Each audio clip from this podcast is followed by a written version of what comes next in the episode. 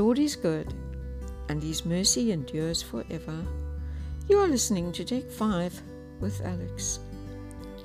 Matthew 21, verse 1 to 11, the triumphal entry.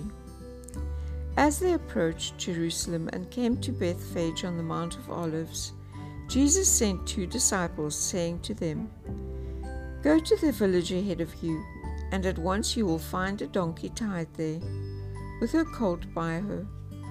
Untie them and bring them to me. If anyone says anything to you, tell him that the Lord needs them, and he will send them right away. This took place to fulfill what was spoken through the prophet.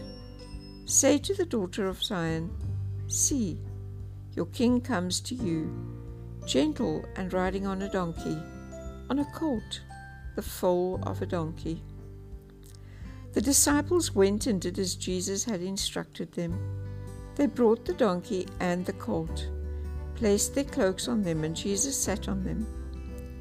A very large crowd spread their cloaks on the road, while others cut branches from trees and spread them on the road. The crowds that went ahead of him and those that followed shouted, Hosanna to the Son of David! Blessed is he who comes in the name of the Lord! Hosanna in the highest! When Jesus entered Jerusalem, the whole city was stirred and asked, Who is this? The crowds answered, this is Jesus, the prophet from Nazareth in Galilee.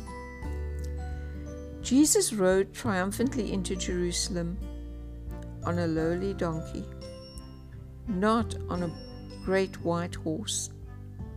He can use you and he can use me to be his ambassadors.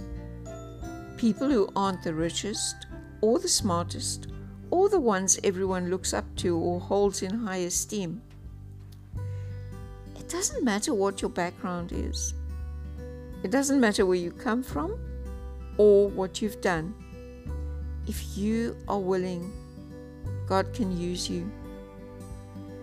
Just like the owner of the donkey was willing to have his donkey used, we have to be willing to be used.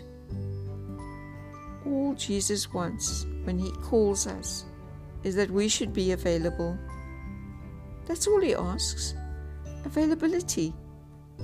Not a degree, not a spotless past, not perfect church attendance, not a daily Bible, Bible reading that goes according to the book. Moses had murdered an Egyptian and he couldn't even speak properly. Rahab and Mary Magdalene were ladies of ill repute. Zacchaeus and Matthew were tax collectors. Now, tax collectors were seen as sinners and they were hated by their fellow Jews. These are just three examples of people used by God.